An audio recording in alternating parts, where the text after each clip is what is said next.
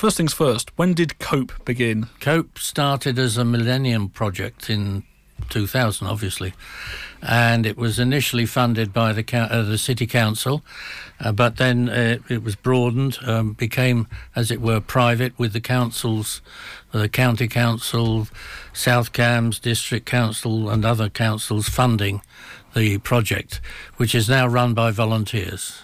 So we're approaching 20 years now. I mean, that's right. So not not too far from that uh, that milestone, if you like. Yep. What would you say your core aims are? Well, the core aims are to obviously look after the the older people who, uh, to a certain extent, once one is uh, of retirement age, is seen to be of uh, no further use, and their needs and requirements are sort of almost neglected, as is the case when checks were the banks thought the cheque should no longer be used, which is needed by a lot of older people. Uh, they didn't think of that. We're now looking at loneliness, as you mentioned, as one of the main problems of people living older. We're all living older.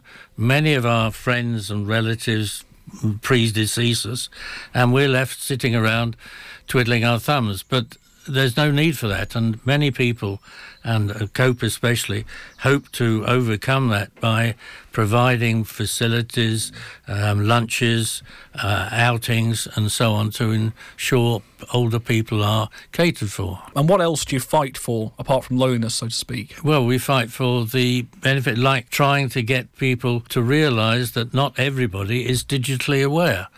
Older people, especially, and I'm afraid especially uh, over 75, of whom there are a large number of the population, just cannot operate uh, computers and, and, and obtain access to websites, which they're asked to by various councils and government bodies and so on.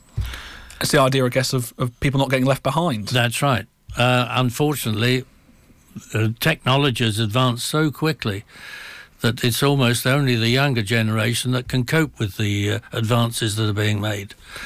And, and many older people don't have smartphones, which is seemingly the way to communicate these days. What other kinds of challenges do elderly people face in Cambridgeshire? Transport, I think, is the biggest one we find um, we have most complaints about. The lack of buses, the lack of access into Cambridge. We have this um, Greater Cambridge uh, partnership which is looking at congestion in Cambridge by cars, but many older people a can't drive because of health problems, uh, um, or b never drove. In the case of a, a couple, the wife often is left and she never learnt to drive, so is reliant on buses, which are few and, and uh, very infrequent. And how do you find out about the challenges people face? Is it people coming to you and telling you, or you, is it through your no, work and events we, and stuff like we, that? Or? We have just, uh, um, under analysing a survey we've just done amongst our members, um, we sent it out with the previous uh, magazine we sent out. We sent out a bi monthly magazine. The previous one we sent out had a survey with it, which we're now analysing. And we will be looking at that and providing it the uh, results to the various authorities uh, and bus companies as well to show that there is need for more integrated bus services throughout the county. And how many members do you have now? And has there been a kind of spike in recent years in the people joining well, up? It's a constant. We we average about two and a half thousand people, and we send out eighteen hundred copies of the magazine and three hundred by email because there's some of our old members do have access and use email, and but they are the, in a minority.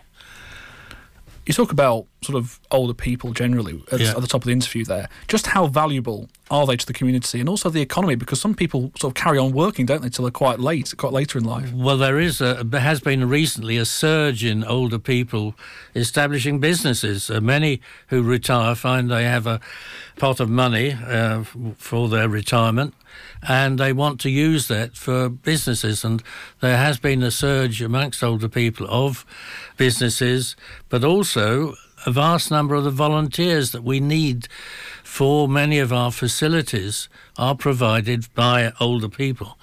Uh, this is where some companies like uh, I believe B&Q and, uh, and Marks and so on um, rely to a certain extent on older people because they find that they, in actual fact, are the ones that get in and, and provide the service that their, their um, customers require. In terms of facilities as well, you talk about facilities you provide. Can you tell us a little bit more about what sort of things you, you offer to people who aren't aware? Well, we, we if, if you look at our magazines, we, uh, for example, have got uh, coming up in the future on, in June and July, uh, River Cruise, and then the trip to the Sandringham Flower Show.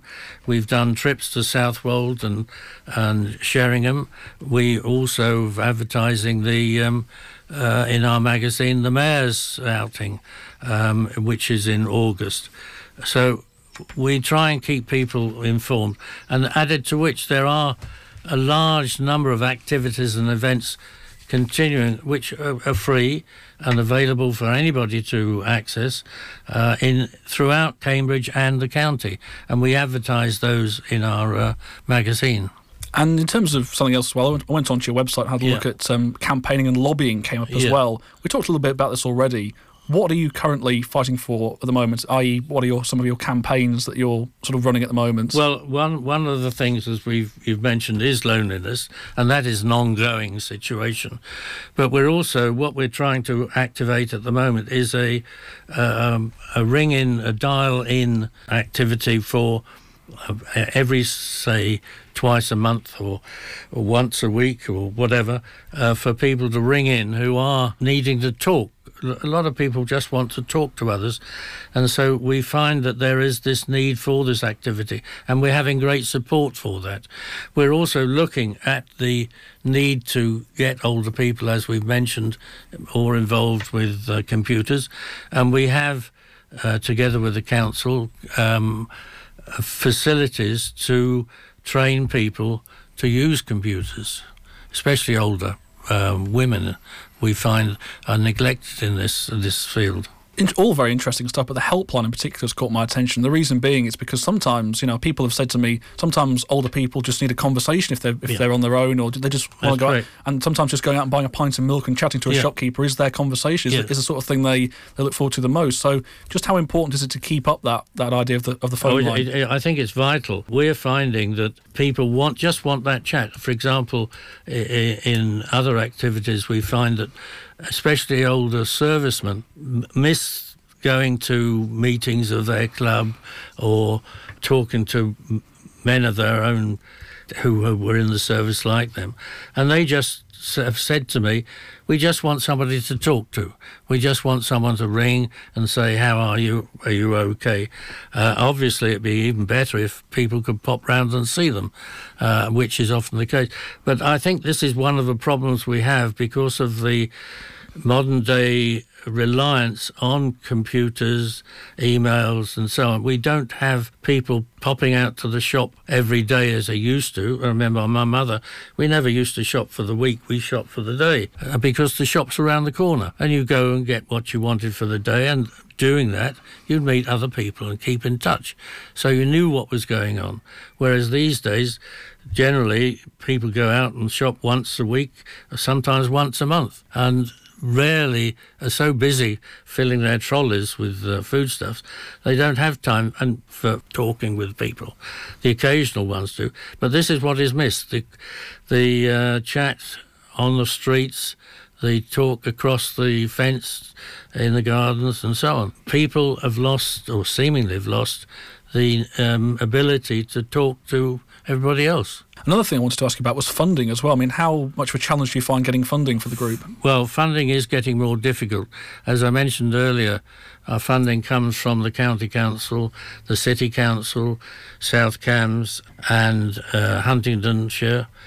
But they have informed us that um, uh, their funds are drying up and we have to look for other facilities, which we have done. We, as we're free we don't ask our members for any any funding or donation, but we have said to them over the past couple of years, any a, a five pound donation would be great. And it's surprising the amount of money we have received. Again, which we get from we get uh, an increase in from gift aid.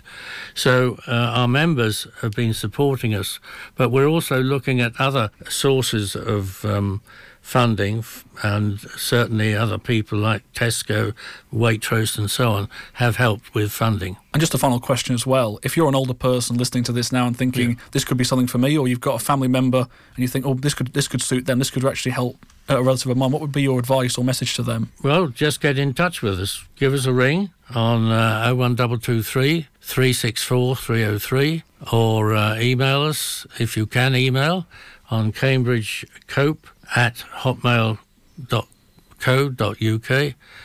or um, hopefully you might be able to get a copy of our magazine and fill in one of the membership forms and let us have it. Excellent. Well, we wish you very well for the future with your projects as well. Keep up the good work. Thank you very much indeed for your time, Thank David. you. Thank you very much.